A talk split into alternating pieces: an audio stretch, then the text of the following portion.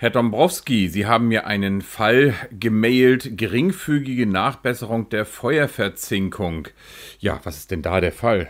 Ja, in dem Fall ging es um Funkmaste. Das ist ja eine, ein sehr häufiges Betätigungsfeld des Metallbauers. Funkmaste für Mobilfunknetze. Da sind also einige in diesem Bereich tätig. Und es ging um feuerverzinkte U-Profile, die für diese Funkmaste verwendet worden waren.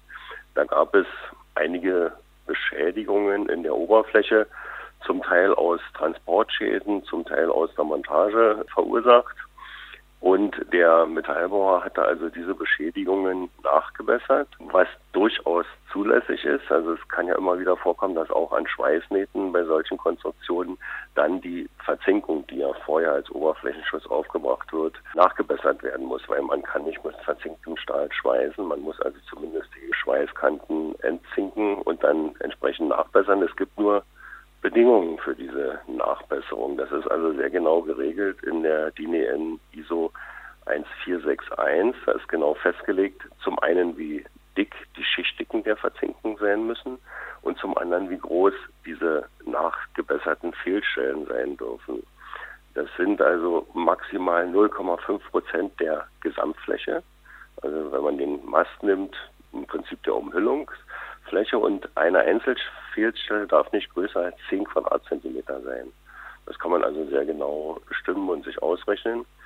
Und die Nachbesserung ist nur mit zulässigen Nachverzinkungsmitteln möglich. Also ein Verfahren ist das thermische Spritzen, was sehr aufwendig ist, was auch selten zum Einsatz kommt, weil es meistens in der Werkstatt ausgeführt werden muss, denn die Nachbesserung erfolgt meistens auf der Baustelle. Eine weitere Möglichkeit, die sehr häufig eingesetzt wird, ist das Auftragen geeigneter Zinkstaubbeschichtungen. Die müssen also dafür zugelassen sein. Das erfährt man vom Hersteller. Das kriegt der Metallbauer ohne weiteres raus. Und eine weitere Möglichkeit ist das Auftragen spezieller Lote. Bei dieser Nachbesserung muss der Metallbauer also darauf achten, dass er das richtige Verfahren, das richtige Mittel nimmt und dass er auch die entsprechende Schichtige aufträgt. Denn die nachgebesserte Schichtige muss mindestens 30 Mikrometer größer sein als die Schichtige der angrenzenden Teile, muss also dicker sein.